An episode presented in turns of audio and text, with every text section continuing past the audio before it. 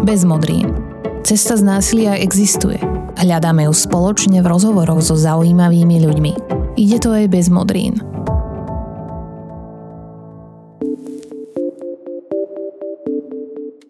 Hoci má strach v našom živote dôležité miesto a je prirodzenou obrannou reakciou na nebezpečenstvo, nehovoríme o ňom často. Spája sa nám totiž s nepríjemnými pocitmi, ktoré sprevádza naše zblednutie, chvenie, zrýchlené dýchanie alebo búšenie srdca. Akými strachmi najčastejšie trpíme a čo to s nami robí? Kedy nám strach pomáha a kedy už škodí? Moje pozvanie prijal psychológ Martin Miller. Mali by sme sa usilovať odnaučiť báť sa vecí, ktoré nestoja za to, alebo nemali by byť v tej rovine, aby sme z nich mali strach. My zažívame, že, že, že celé množstva strachov, to znamená, že len sa bojíme a ani nevieme prečo, lebo ten svet je čím ďalej tým akoby zložitejší, komplikovanejší, rýchlejší a tie naše biologické organizmy na to ako reagujú ako na ohrozenie. Martin Miller má za sebou viac ako desaťtisíc hodín psychoterapeutickej praxe. Pracoval v nemocnici aj v privátnej ambulancii. Učil na vysokej škole a štyri roky bol prezidentom Slovenskej komory psychológov. Aktuálne pôsobí predovšetkým vo vlastnej praxi pod značkou á er es vie. Toto je dvadsiata tretia epizóda podcastu Bezmodrín a od mikrofónu vás pozdravuje Martina Slováková. Počúvate Bezmodrín, podcast neziskovej organizácie Centrum Slniečko. bezmodrín bodka es ká. Martin, vítajte v podcaste Bezmodrín. Dobrý deň. Ja sa veľmi teším, že ste prijali moje pozvanie porozprávať sa bližšie a hlbšie o strachu a som naozaj veľmi zvedavá, kam nás dnešná epizóda zavedie a na aké rôzne súčiastky strach rozoberieme. Ale začneme úplne od začiatku. Čo je strach a kde sa vôbec berie? Strach vlastne patrí medzi úplne základné emócie, povedal by som, že dve základné emócie a tými sú strach a hnev. A berie sa, strach sa berie niekde v našej štruktúre takej mozgovej, ktorá sa volá, že amygdala, čo je um, štruktúra, ktorá vyzerá ako mandla, preto sa volá amygdala, ktorú zdieľame vlastne už z plazmy, to znamená, že niekde v tých našich mozgoch, alebo teda akoby tak akože evolučne v tých mozgoch je už prítomná asi dvestopäťdesiat miliónov rokov, čiže je to veľmi, veľmi stará štruktúra v našom mozgu a je to vlastne štruktúra, ktorá zabezpečuje to, aby ten živý organizmus bol schopný prežitia a treba povedať, že vlastne ten strach je ako keby svojím spôsobom základom toho prežitia, pretože ak by sme ho nemali, tak by sme nevyhodnotili nebezpečenstvo a tým pádom by sme ani neutekali, ani nebojovali, ani nezamrzli a pravdepodobne to nebezpečenstvo by nás teda nejako zničilo, či už by to bol predátor alebo, alebo čokoľvek iné. Takže strach je v podstate, že úplne by som povedal, že základná emócia, ktorá nám pomáha a teda nie len nám, ale vlastne všetkým živým organizmom, ktoré teda obsahujú amygdalu, čo sú už teda plazy, nejakým spôsobom prežiť a vysporadovať sa s tými nástrahami toho, toho života a, alebo toho sveta, v ktorom sa nachádzame. No a ešte si možno upracme pojmy, aby som sa uistila, že v tomto rozhovore budeme obaja hovoriť o tom istom. Ak poviem, že mám strach, prípadne cítim strach, alebo že sa bojím. Je to z vášho pohľadu to isté? Môže to byť to isté, aj keď zase treba povedať, že v prípade človeka a asi aj pravdepodobne akoby v prípade už akoby, že vyšších živočíchov, to znamená cicavcov, poznáme aj veci, ktoré akoby sú nejakým spôsobom naučené a teda možno by sme vedeli trošku odlišiť strach a A, a bojím sa, lebo strach je taká nejaká akoby primárna, prirodzená alebo taká základná reakcia, kdežto bojím sa už môže byť spojené aj s tým, že ja sa môžem báť niečoho, čo, ako, čomu nie som bezprostredne fyzicky ako vystavený, ale môžem sa báť, nazvime to, že virtuálne alebo v tej svojej hlave, lebo už mám niečo naučené a už mám nejakú predstavu o tom a už mi tam pracuje fantázia a ja sa teda bojím, hoci čiže pociťujem strach, ale je nejakým spôsobom evokovaný, teda aspoň keď si to môžeme zadefinovať, tak ja by som si to takto zadefinoval, že, teda, že bojím sa asi viac bude už spôsobené nejakým aj učením, nie len samotným, samotnou tou akoby základnou reakciou toho, tej amygdaly v tomto prípade. Ostaňme pri tom slove strach. V akých situáciách ľudia najčastejšie cítia strach?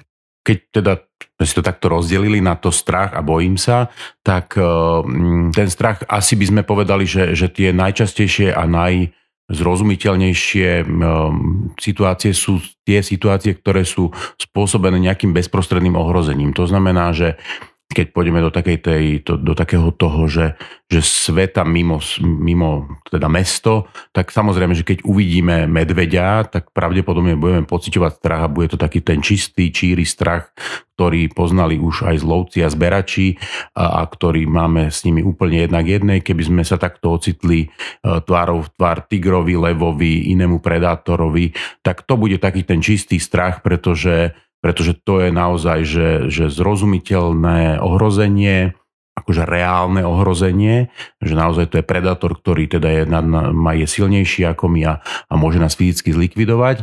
Takže tam by sme asi hovorili o takých tých akože čistých strachoch spojených s takým tým naozaj základným, zásadným biologickým prežitím a teda tými reakciami, ktoré som pomenoval, ktoré sú teda, že buď teda to bude nejaký boj, alebo to bude nejaký útek, alebo to teda bude nejaké zamrznutie, ktoré zase zabezpečuje to, že keď teda neviem ani bojovať, ani utekať, tak sa budem tváriť ako mŕtvy a niektorí tí predátori tým pádom o mňa nebudú mať záujem, pretože, pretože teda mŕtve tela nežerú, hej. Čo sa teda vtedy deje v našom tele, ale aj v našej hlave? Čo sa s nami deje, keď cítime strach? Keď cítime strach, je tam asi viacero ako keby tých rovín. To, to by sa dalo rozobrať teda jednak ako nejak neurofyziologicky, to znamená, že aktivuje sa tá amygdala, ktorá, ktorá teda vy, vy, vyšle do nejaké, nejaké pokyny do hypokampu, do hypotalamu a tak ďalej.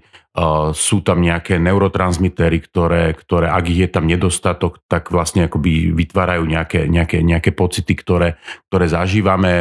Vyplaví sa adrenalín a teda my začneme nám rýchlejšie bušiť srdce, nejakým spôsobom sa pripravíme na nejakú tú reakciu. Takže, takže v tom, v tom, v tom strachovom je to naozaj takéto zaplavenie toho tela takým, takým zvláštnym pocitom, možno tepla a, a podobne. Teda tento akoby signál vlastne nás pripravuje na to, teda, že či sa budeme snažiť akože bojovať, či sa budeme snažiť utekať, alebo teda, že či v rámci tohoto sa nám teda všetko akoby odpojí a my teda zamrzneme a budeme sa tváriť, že, že neexistujeme. Myslím si, že takmer každý z nás zažil niekedy pocit, keď ho strach nejakým spôsobom paralyzoval a človek potom nedokázal uvažovať racionálne. Takýto stav môže prejsť až do situácie, kedy nezvládneme svoje emócie a začneme konať impulzívne alebo skratovo. Ako s týmto môžeme vedome pracovať? To je taká akoby, že dobrá otázka a zároveň že, že komplikovaná odpoveď v tom zmysle, že, že no už keď sa stane to, že ten náš akoby v širšom slova zmysle limbický systém, čiže to je taký, taká tá väčšia oblasť, než len tá samotná amygdala, ktorý má za, za následok teda to naše emočné prežívanie, keď, keď tie emócie sú natoľko intenzívne, že on urobí to, že poodpája tie dráhy, ktoré vedú k tomu nášmu neokortexu, ktorý teda uvažuje, tak my v zásade s tým veľmi nič neurobíme. Čiže my už vtedy nekonáme vedome a tým pádom s tým vedome nevieme nič urobiť. Uh, už len teda uh, sa budeme potom pozerať na tie dôsledky toho, čo sa stalo, keď sme teda konali mimo svojho, svojho vedomia. Uh, jasné, že toto nie je bežný stav a, a my v rámci teda toho, ako sme aj učení, alebo ako aj, aj vyrastáme v tej spoločnosti, tak, tak vytvárame pomerne veľa tých spojení medzi tým, medzi tým neokortexom a tým limbickým systémom a aj vďaka tomu učeniu sa my ako snažíme alebo, alebo vytvárame spôsoby, ako teda vedome, nechcem to povedať, že kontrolovať, ale uh, ak nie aj emócie, tak vedome kontrolovať to svoje správanie. To znamená, že, že tie emócie prichádzajú ako nejaké podnety, alebo ako nejaké, nejaké momenty, ktoré reagujú na nejaké, na nejaké to okolie a, a my potom akoby vedomé, cez to naučené, cez, tie, cez to svoje uvažovanie uh, regulujeme ani nie tak tie emócie, hoci aj to sa do istej miery dá, ale hlavne regulujeme potom to svoje správanie, nejaké tie svoje výstupy. Do tej miery, do akej teda jednak sme natrénovaní a do tej miery, do akej nám to umožní tá intenzita toho prežívania tých emócií. A aké sú základné podoby strachu? Klasifikujeme strach zvyčajne podľa jeho intenzity alebo skôr podľa toho, čoho sa bojíme? A, a to je asi také základné delenie, čo ste povedali, že môžeme ho identifikovať podľa, podľa teda tej intenzity, to znamená, že asi nejaký mierny, stredný, veľký, alebo už ako si teda nastavíme tú škálu a, a potom podľa toho objektu, keby sme išli do takej tej, že psychopatológie, no tak v rámci toho, keď sa bavíme o objektoch, strachoch, tak sú to vlastne fóbie a to sú tie fóbie, už také tie konkrétne fóbie, ja neviem, také tie známe sú z pavúkov, z hadov, z myší, z nejakého hmyzu, z výšok, z uzavretých priestorov, z otvorených priestorov a tak ďalej a tak ďalej. To môžu byť akože naozaj že stovky proste rôznych strachov, kde sú teda akoby takto klasifikované a teda keby sme teda to teda prepojili, tak tá fóbia tak je, je strach, ktorý je, že, že teda z toho konkrétneho podnetu a zároveň je už veľmi vysoký, hej, že teda, že, že to, že sa bojím výšok a že mám nejakú závrať, ešte nemusí byť fóbia, len teda identifikujem tu, ten, ten objekt, alebo teda ten, to, ten, ten podnet a zároveň, ale že viem to zvládnuť. Keď je to už fóbia, tak je to už tak intenzívne, že ma to zaplaví a ja vlastne neviem sa ani poďme sadnúť do toho lietadla, hej, keď mám strach napríklad z lietania alebo podobne, takže, takže takto by sa to asi dalo nejako zadefinovať. No a ja by som laicky povedala, že v jazyku máme rôzne slová, ktorými vieme intenzitu strachu odstupňovať. Od obáv, prelaknutia alebo nejakého ohrozenia sa dostanem až k úzkostiam, panike, strachu alebo fóbii či fóbiám. Ako laik by som tiež povedala, že strach môže prerásť do fóbie. Povedala som to správne? Môže, áno, môže prerásť do fóbie, že, že teda... To je, to je naozaj teda napríklad teda to, že niekto má, keď sme zobrali teda to lietanie, tak niekto má ako keby taký ten nepríjemný pocit z toho, že to lietadlo a že nemá tú kontrolu nad tou situáciou a že je to vysoko. A keď v rámci tohoto zažije nejaké nepríjemné podmienky počas toho letu, povedzme opakovanie, tak sa naozaj ten strach môže vytv- vy, akoby posunúť do tak intenzívnej polohy, že, že ten človek si už naozaj vytvorí fóbiu a už predtým, než vôbec by mal akoby letieť, tak ho zaplaví tak akoby veľká vlna toho strachu a toho prežívania, že, že ten človek jednoducho odmietne vôbec nastúpiť do lietadla a letieť. Čiže áno, vieme si to takto vybudovať. Zároveň treba povedať, že hej, jazyk má akože celú paletu rôznych tých pomenovaní toho, že, že, že ako veci nejakoby vnímame, prežívame, cítime.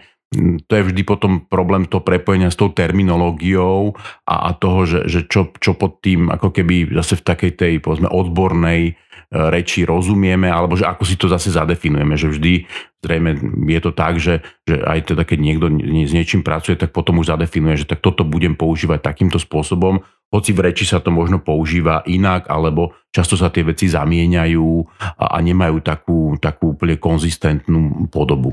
A čo je trauma? Respektíve, čo znamená, že je človek traumatizovaný? Ako trauma súvisí so strachom? Trauma je v podstate podnet, alebo akože, teda keby sme zase to tak nejak ako inak rozšírili, že je to vlastne nejaké zranenie. Traumu poznáme aj v tej, v tej fyziologickej rovine, alebo v tej fyziologickej medicíne, alebo fyzickej medicíne, že, že, že teda trauma nohy, to znamená, že nejaká zlomenina, alebo, alebo výklbenie, alebo podobne. A v tom, v tom duševnom rozmere je to tiež nejaké zranenie, ktoré vytvoril nejaký podnet. Čiže to je trauma a teda to, že sa to viaže nejakým spôsobom stracho, so strachom je presne to, že, že to je tá reakcia. To je tá reakcia záchranná, obranná, ochranná toho strachu, len e, pravdepodobne nemohlo dôjsť k tomu, aby dostatočne účinne boli us, akoby, použité tie obranné mechanizmy základné, ktoré máme. Čiže buď som nemohol bojovať, alebo ak som bojoval, tak som prehral, nemohol som utiec, alebo ak som utekal, tak aj tak ma chytili, povedzme to tak, a, a nemohol som zamrznúť, alebo ak som aj zamrzol, tak napriek tomu sa, sa tie ve- zlé veci, už podľa toho, čo to je, stali, alebo diali. Hej. Čiže, čiže vlastne ani ten, tá obrana, ktorú by som mal, ako len čisto len ten biologický organizmus vlastne nebola účinná, nepomohla a ja som skrátka bol naďalej vystavený tomu traumatickému pôsobeniu, tomu traumatickému zážitku a, a tým pádom sa mi vytvoril akýsi, aký, akési spojenie medzi tým nejakým traumatickým podnetom a mojim prežívaním. A, a tam vtedy hovoríme ako keby o tej traume, alebo teda následne o nejakej posttraumatickej stresovej poruche, alebo teda posttraumatických nejakých fenoménoch, ktoré sa na to môžu viazať. Existuje niečo ako nové strachy? Hľadám paralelu, napríklad viem, že pri závislostiach hovoríme, že existujú nejaké nové závislosti podľa toho, ako sa vyvíja svet a spoločnosť. A keď hovoríme o tom strachu, tak dnes napríklad množstvo ľudí pociťuje strach a úzkosť z dôsledkov klimatických zmien. Určite, ako klima, klimatická úzkosť, alebo teda to je presne to, že, že aj tá úzkosť napríklad, že, že ako, to, ako ju používame, lebo úzkosť, to je taká malá odbočka, že úzkosť je vlastne strach, emočne alebo pocitovo je to strach, ktorý ale nemá objekt. Čiže ak niečo už má objekt, tak to už nazývame strachom alebo teda fóbiou.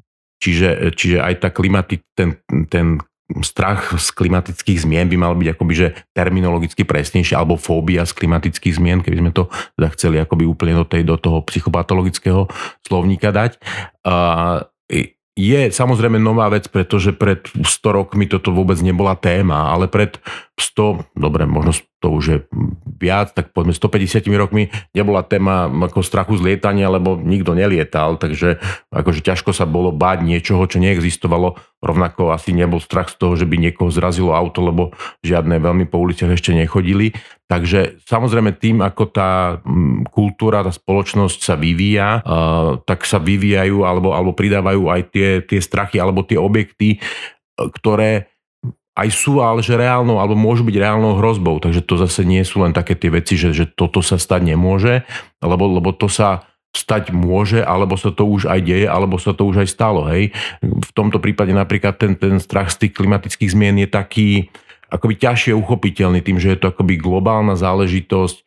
My niekde lokálne pozorujeme nejaké veci, máme také nejaké akoby, že intuície, že áno, asi to s tým bude spojené, ale zároveň nie je to akoby často tak personalizované ako to, že sedím v tom lietadle ja konkrétny a mne konkrétnemu sa teraz naozaj toto, toto môže stať. Takže aj v tom je to potom také akoby náročnejšie to nejako kategorizovať alebo akoby si to aj nejakoby uvlastniť do toho vlastného prežívania.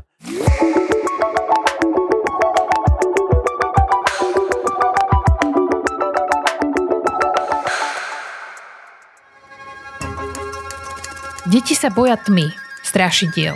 Niektoré sa boja aj zubárov. Deti však majú niekedy strach aj zo svojich vlastných rodičov. Napriek tomu svoje mamy a svojich otcov ľúbia.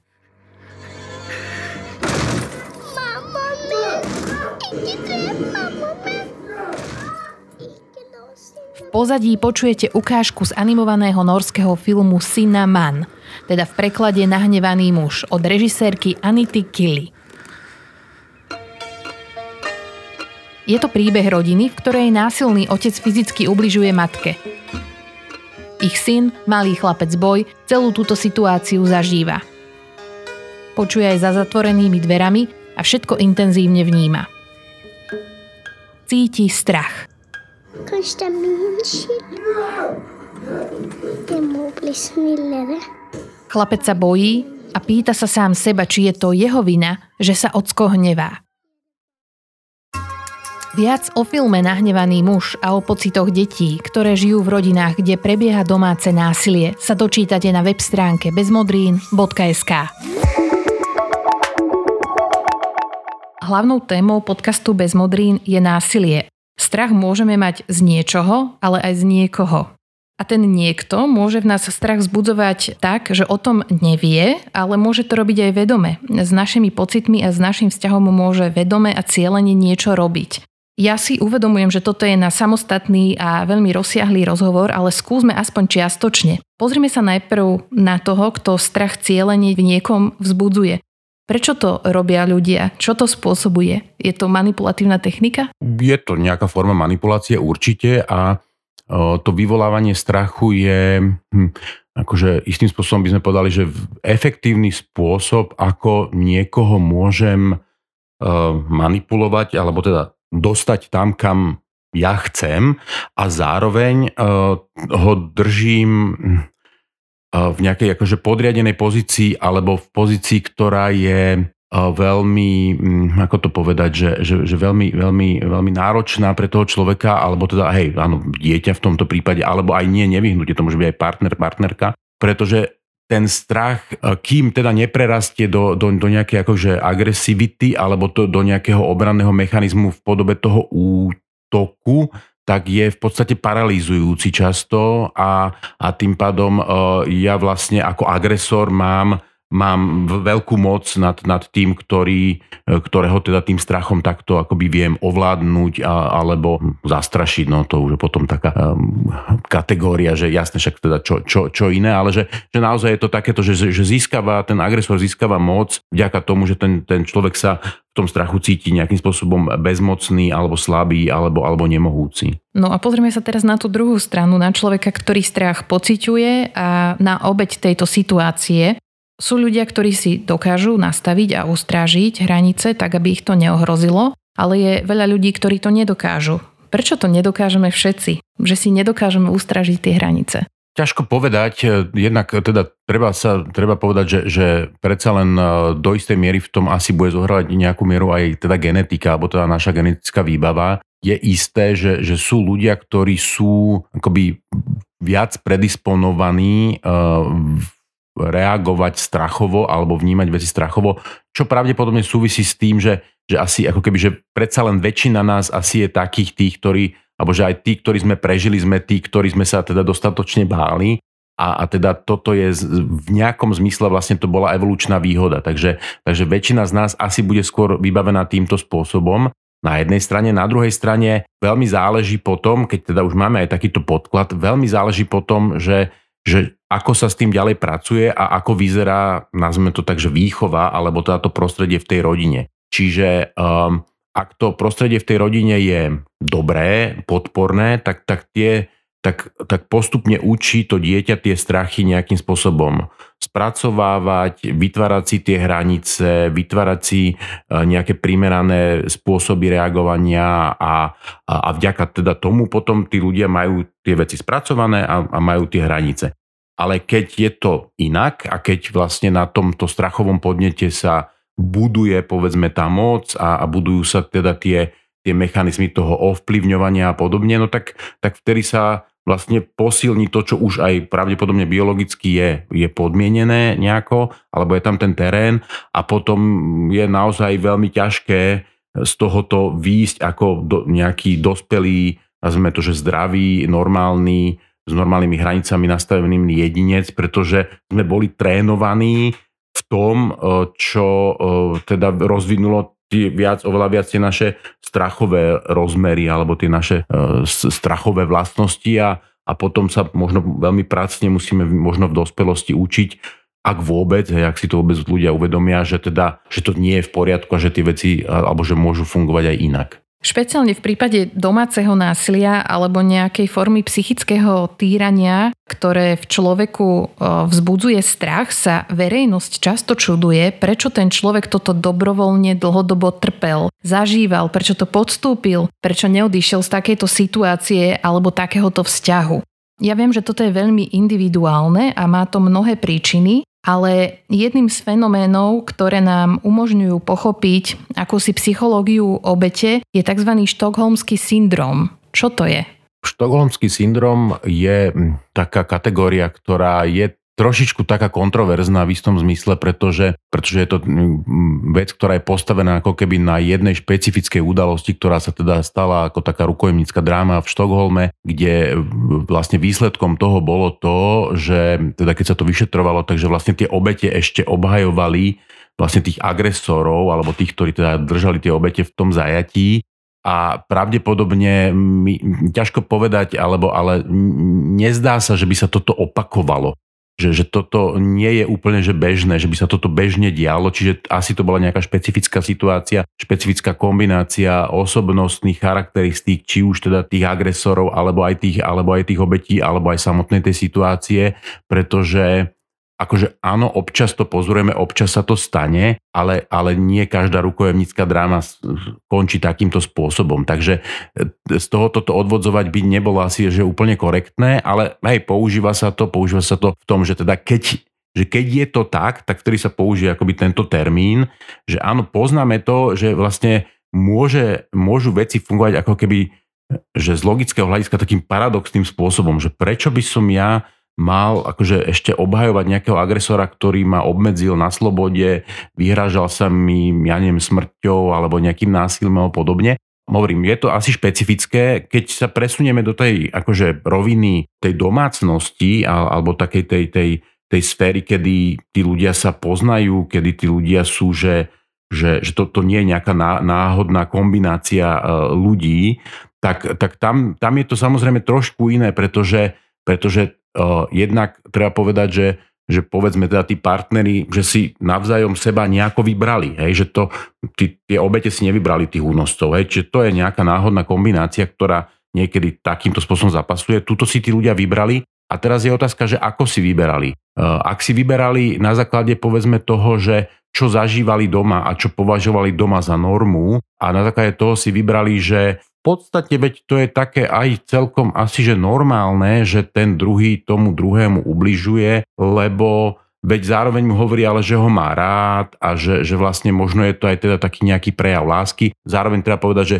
toto často nebeží na vedomej úrovni, že by sme si to takto akoby že uvedomovali, lebo už keď to začneme hovoriť, tak si potom uvedomíme, že to je asi trošku mimo, ale, ale že na tej, na tej zážitkovej rovine je to proste pokrútené. A potom ten výber nastane taký, no a potom tie veci takto prebiehajú. Čiže nám zvonku, pozorovateľovi sa môže dať, že to je absurdné, ale, ale vnútri, vnútri to má svoju logiku. Že aj pre tie obete v takomto prípade je niekedy akože, že dlhý proces rozpoznania, už aj keď akoby z toho odídu, že, že čo všetko boli tie mechanizmy, ktoré tam, ktoré tam fungovali a, a ktoré vlastne viedli k tomu, že tí ľudia boli schopní roky, niekedy desaťročia proste žiť vo vzťahu, ktorý bol deštruktívny, agresívny a podobne. Takže aj to vysporadovanie následné sa s tým nie je vôbec jednoduché. Nehovoriac o tom, že, že, že niekedy je to aj tak, že dokonca tí ľudia, keď aj sú v tom kontexte, už si to začnú uvedomovať a napriek tomu z toho nevedia vystúpiť, pretože pretože si vlastne ani nevedia ako keby predstaviť nejakú inú, lepšiu, funkčnú alternatívu. Takže to je naozaj že veľmi často, veľmi hlboko spojené, ako, že, že, že, že tak nejak bizárne alebo paradoxne s tým, že, že, že vlastne môže to byť vnímané ako prejav lásky, záujmu, starostlivosti a podobne, hej, čo samozrejme, že tak nie je, ale ak to ten človek mal takto nazažívané, no tak potom sa to môže opakovať aj, aj, aj v tom, v tom partnerskom vzťahu. Takže nechcem to samozrejme takto úplne zjednodušiť, lebo to je veľmi komplikovaná, komplexná záležitosť, ale, ale že, že môžeme tam tieto veci vidieť, nehovoriac o tom, že niekedy sa to aj môže stať ľuďom zase, ktorí že vôbec nič takéto nezažili, ktorí vychádzajú z prostredia, kde nič takéto sa nedialo a tým pádom ako keby ani nemajú tú predstavu toho, že by e, vlastne nejaké násilie v tom, alebo nejaké, ne, nejaká forma násilia v tom vzťahu mohla byť, tak, tak im to príde také akoby neuveriteľné v tej chvíli, že ten človek sa takto správa a tak si povedia, že okej, to bola asi taká nejaká len epizodická záležitosť alebo podobne a zase taký ten efekt pomaly varenej žaby, že teda keď to tak po kvapkách prichádza a nám sa tá tolerancia zvyšuje, Že, že chýba nám taký ten medzný bod, kedy by sme si povedali, že dokeľu, ale toto už je príliš. Hoci keď nám niekto povie už len ten výstup, tak si povieme, že no to ale veď to, akože čo ten človek je, ale že my nemáme na, akože nazažívanú tú, tú cestu, ktorou sa tam ten človek dostal. Čiže, čiže je to vždy jednak veľmi individuálne a vždy je to veľmi akoby, že také subtilné, citlivé rozplietanie toho celého, čo sa tam, čo sa tam udialo a vôbec aj akoby hľadanie takého sebaodpustenia aj pre tú obeť v tom, že že dokeľu, že prečo som ja z tohoto neušiel, neušla skôr, keď to teraz vidím. No áno, po boji je každý generál, ale že, že keď tam ten človek bol, no tak vtedy proste to bolo tak, ako to bolo. Martin, môže strach prameniť okrem ohrozenia aj z nejakého rešpektu a úcty? Môže mať strach aj nejakú, nie vyslovene negatívnu, ale možno skôr pozitívnu príčinu? Ja si predstavujem nejakú situáciu, kde ma čaká napríklad verejné vystúpenie alebo prezentácia pred viacerými ľuďmi a v publiku je niekto, koho uznávam. Na jednu stranu pociťujem strach a obavy z vlastného zlyhania, no na druhú stranu cítim zodpovednosť a rešpekt voči príležitosti, pretože mi na tom záleží. Je aj toto strach? Dá sa to asi, asi interpretovať ako strach, aj keď treba povedať, že my často ako keby nemáme, alebo aj to naše telo zase nemá až takú veľkú paletu tých fyziologických prejavov, pre to množstvo akoby situácií alebo zážitkov, ktoré my sme schopní zažívať. Potom sa môže stať to, že, že nejaké akoby niečo, čo by sme možno vedeli pomenovať ako nejaké vzrušenie, ako, ako nejaká, nejaká chuť akože podať dobrý výkon a, a niečo, čo proste aj, aj nejaký záujem, možno že aj nejaká radosť, môže fyziologicky prerásť do niečoho, čo zase v nejakom inom kontexte identifikujeme ako skôr ako strach alebo ako nejakú takú akože že, že, že to, to bušenie srdca a nejaké potenie a podobne. Čiže, čiže zrazu aj pre nás akoby vedome je ťažké vlastne vyhodnotiť, že čo to je. Ten často je taký balans na takej hrane takého príjemného a nepríjemného. Potom niekedy to naozaj, ak ten človek má tú tendenciu proste tie veci interpretovať skôr tým strachovým spôsobom alebo podobne, tak nám to prepadne potom do takého toho, že, že povieme, že ja teraz mám trému a mám strach a, a bojím sa, že ja neviem, ako to dopadne a podobne. Hoci to vôbec akoby nemusí byť vyvolané strachom ako takým, že naozaj akože, že podnet teda nie je, že ohrozenie nejakého zrozumiteľného rozmeru, ale že vlastne je to skôr spôsobené takým tým prílišným nabudením a, a prílišným akoby zaujatím a, a až takou akoby radosťou alebo podobne. A, a že niekedy napríklad môže možno pomôcť to, že človek akože nejak fyzicky toto zo seba dá von, že, že teda nejakých pár minút pred tým, ako bude mať takéto vystúpenie, tak si spraví nejaké drepy alebo, alebo si, si trošku pobehá alebo nejak to zo seba fyzicky vytrasie. A niekedy naozaj príde úľava a ten človek si povie, že wow, však to vlastne, však čo, nebojím sa, hej, že, že, že, že to je to, že, že niekedy uh, aj tá naša akože interpretácia alebo takéto vnímanie, dostatočne akože edukované vnímanie vlastného tela uh, nie je veľmi presné a zároveň, že ani to telo naozaj, že, že nemá až takú naozaj paletu rôznorodých fyziologických reakcií, aby sme my vedeli lepšie odlíšiť napríklad vzrušenie a strach. Hej? Že, že, že možno niekde v mozgu by sme to vedeli odmerať, ale to tam my nevidíme, ako my, ako užívateľia toho mozgu.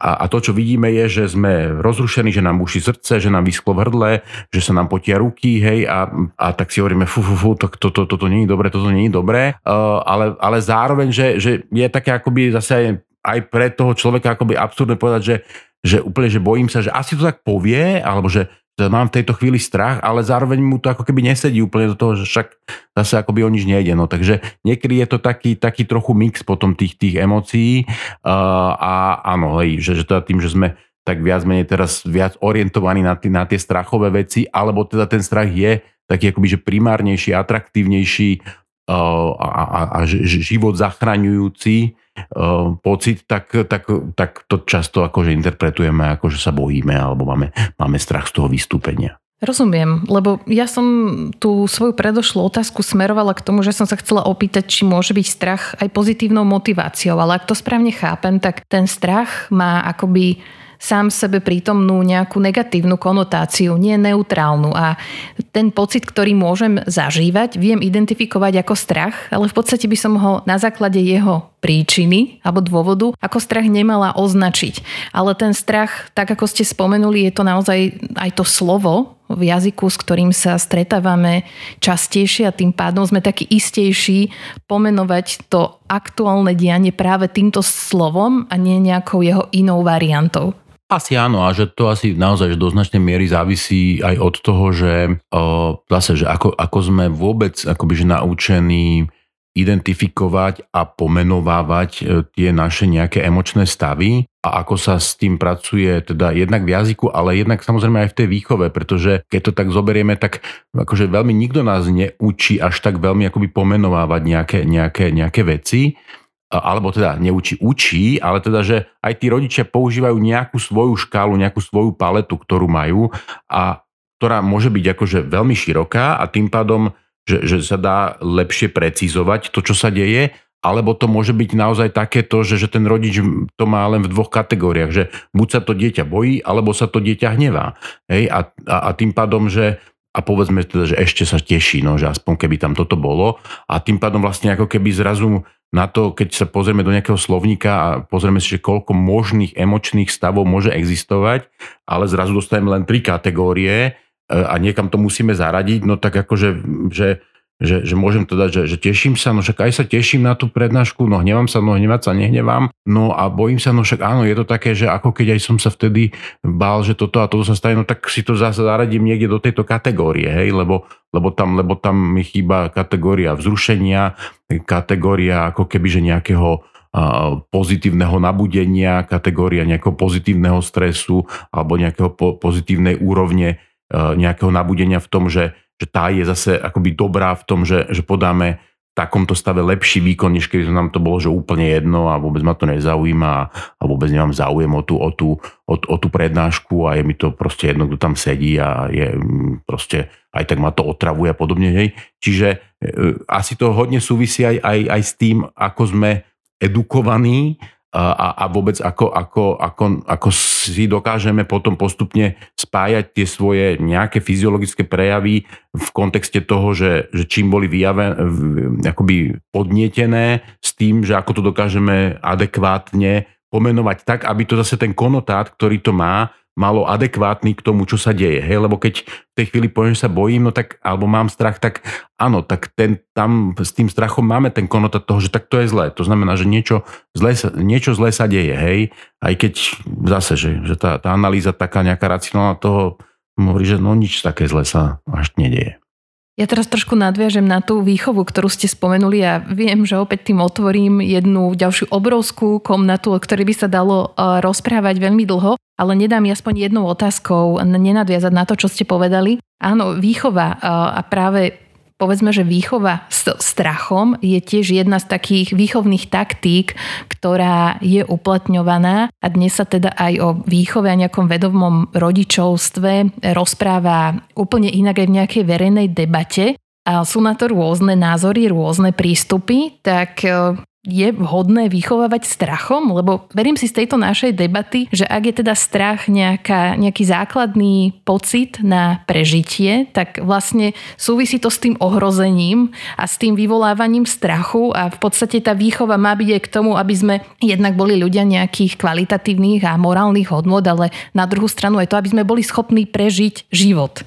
No, akože samozrejme, tak naprvu si povieme, že, že výchova strachom asi nie je dobrá. Na druhej strane akože je veľmi efektívna, hej, pretože to, to funguje a že, že teda nehovorí o tom, že teda tam potom to zastrašovanie môže viesť aj do takých tých abstraktných rovín toho potom, kedy vytvárame také tie pojmy, alebo teda takéto, čo sme na začiatku zadefinovali, akože bojím sa, lebo, lebo zrazu, zrazu môže byť takéto, že Že, že, že cez ten strach my vieme, akoby vieme vytvoriť virtuálnu kategóriu čohosi, čo reálne prítomné nie je, ale to dieťa o tom nemusí vedieť a ja ako rodič môžem naindukovať, že, že keď budeš robiť toto a toto, tak sa stane toto a toto, hoci to vôbec nemusí byť pravda, a, ale to dieťa to nemá odkiaľ vedieť, takže, takže potom vlastne už cez tieto obavy sa nejakým spôsobom viem, alebo viem lepšie ako rodič s tým dieťaťom poviem to tak škaredo, že manipulovať. A na druhej strane, že hľadanie tých akože pozitívnych podnetov a toho je zase,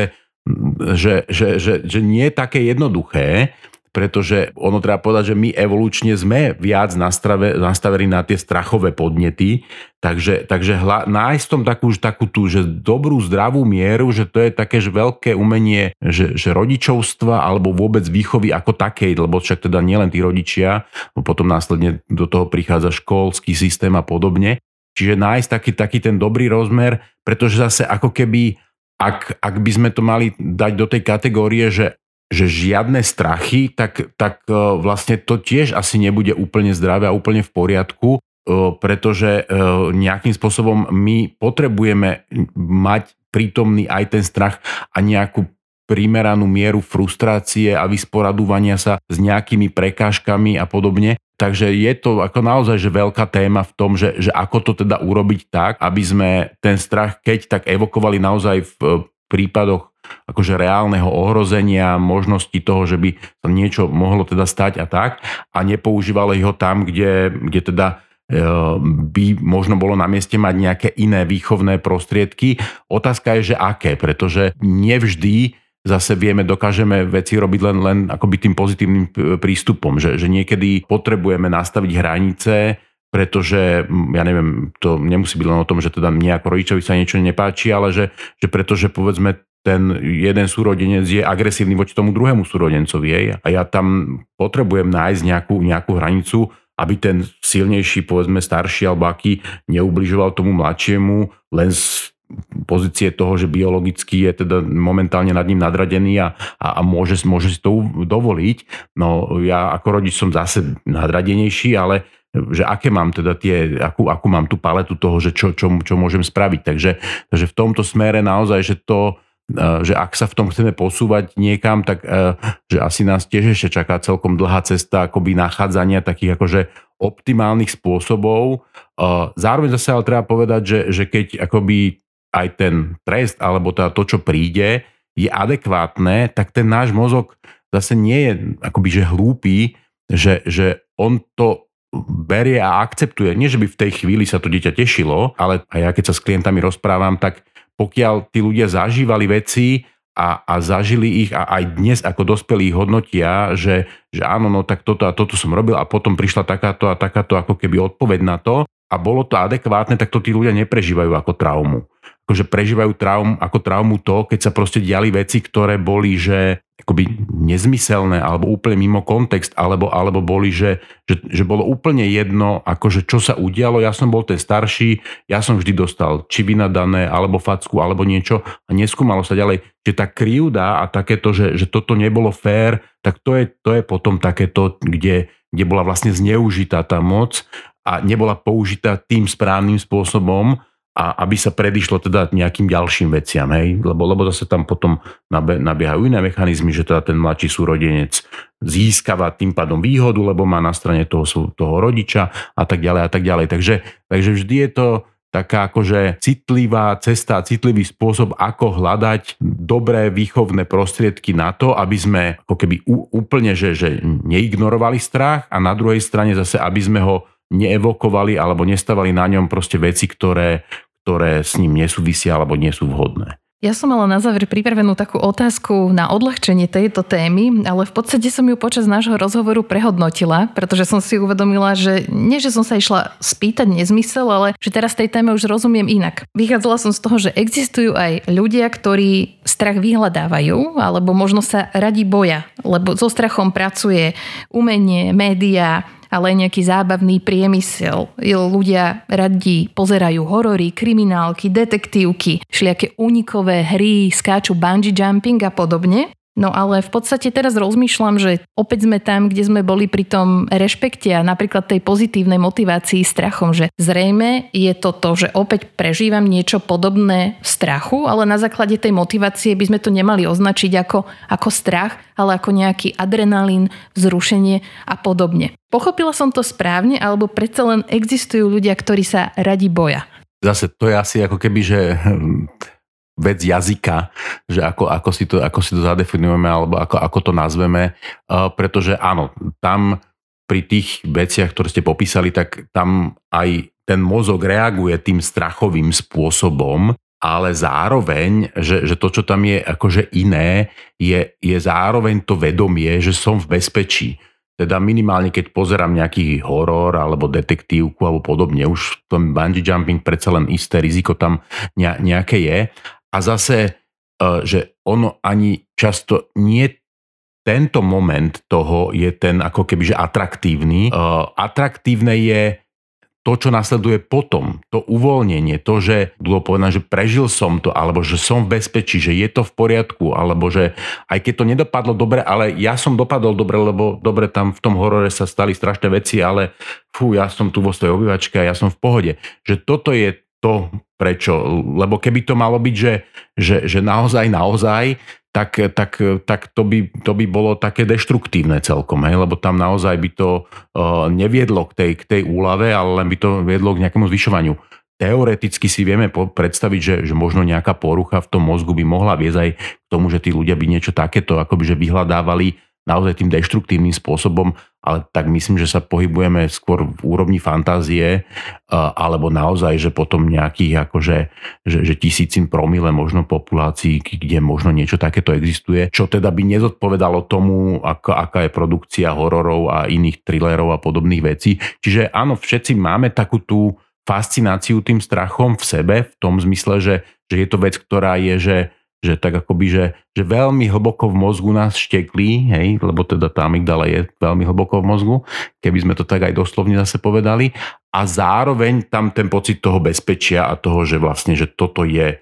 že toto sa mi nedeje, toto je, toto je len niekde mimo toho a ja vlastne môžem vďaka tomu cítiť tú úľavu z toho, že, že ja som, ja som v pohode. Martin, dá sa odnaučiť báť sa a vlastne mali by sme sa vôbec o to usilovať? Mali by sme sa usilovať odnaučiť báť sa veci, ktoré nestoja za to, alebo nemali by byť v tej rovine, aby sme z nich mali strach.